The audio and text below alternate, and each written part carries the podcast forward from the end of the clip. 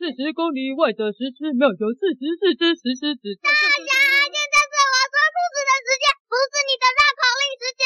哦，好，我知道了。小师妹说故事，说故事，妹是小爱说故事，我是故事小师妹。给我那群小师妹说故事。这只石狮子也比不上一只小师妹。啊啊！还重新拔下别朵花的一小片花瓣来装饰自己呢。但是美丽之后虽然没拿别人的花瓣，但她自己好像也越来越美丽，而其他的花朵也跟着她越来越美丽。渐渐的，大家都跟美丽之王一样美丽。除了美丽之后，还是里面最美的。美丽之王想，哼，那朵背叛人的小牙，当时就不听我的话，还跟我顶嘴，还劝告我。现在抢走了我的王位，当上了花朵们的皇后，而且还提升大家，包括她自己的美貌。现在所有的花都跟我一样漂亮了，只剩她比我们还更漂亮。美丽之王生气了，决定一定要找一天交出这个美丽之后，然后将她的花瓣拿来装饰自己，让她也比其他花朵更美丽。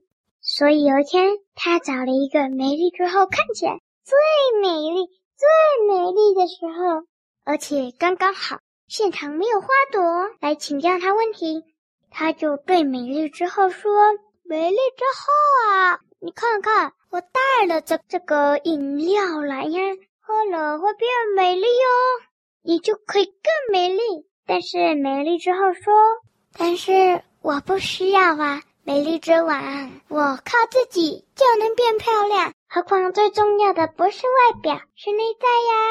但是这时候美丽之王说，啊，现在所有的花都跟我一样漂亮，你才认得出我是美丽之王。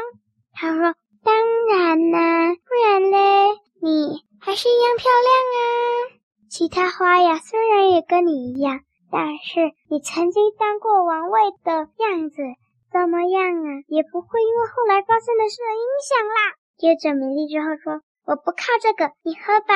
说着就把那杯饮料灌到美丽之王的嘴里了。美丽之王想，哦，完蛋了，因为饮料根本就是安眠药。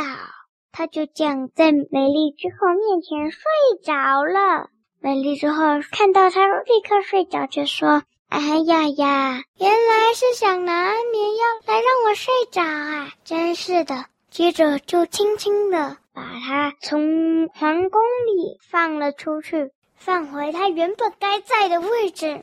当美丽之王醒来之后，发现自己已经回家了，但是他发现桌上放了一小片花瓣的碎片，是美丽之后的，旁边还放了一条纸条，说让这个溶解在水里，喝了可以变美哟。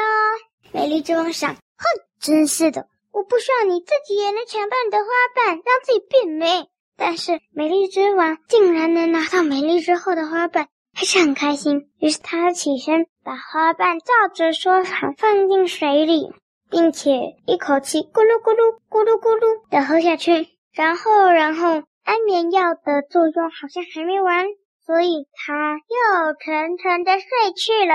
等他醒来，那朵花并没有对他的外表做任何的影响，那是神奇魔药让他的内心产生了效果。他不再嫉妒美丽之后了，也接受，而且终于知道像美丽之后说的不能炫耀。从此以后，他就变得跟其他花一样，只差他喝过那朵花瓣，所以他还被大家奉为美丽之王啊。结束。哎呀，小师妹的故事还是很好听啦，但是啊，我觉得很奇怪，想睡觉干嘛喝安眠药啊？像我想睡躺下去就睡着了，奇怪等等。换句话说，睡觉就可以变美丽，对不对？哎呀，小师妹干嘛这样啦？每个故事都在讲我，原来我就是美丽之王了，因为我睡最多觉了，所以啊，我现在要再继续去睡觉，当个在故事草原里面啊，最美丽的美丽之王。拜拜，看我3秒钟就睡着了。耶！哦，大家最美丽了。哦，美丽的是大家。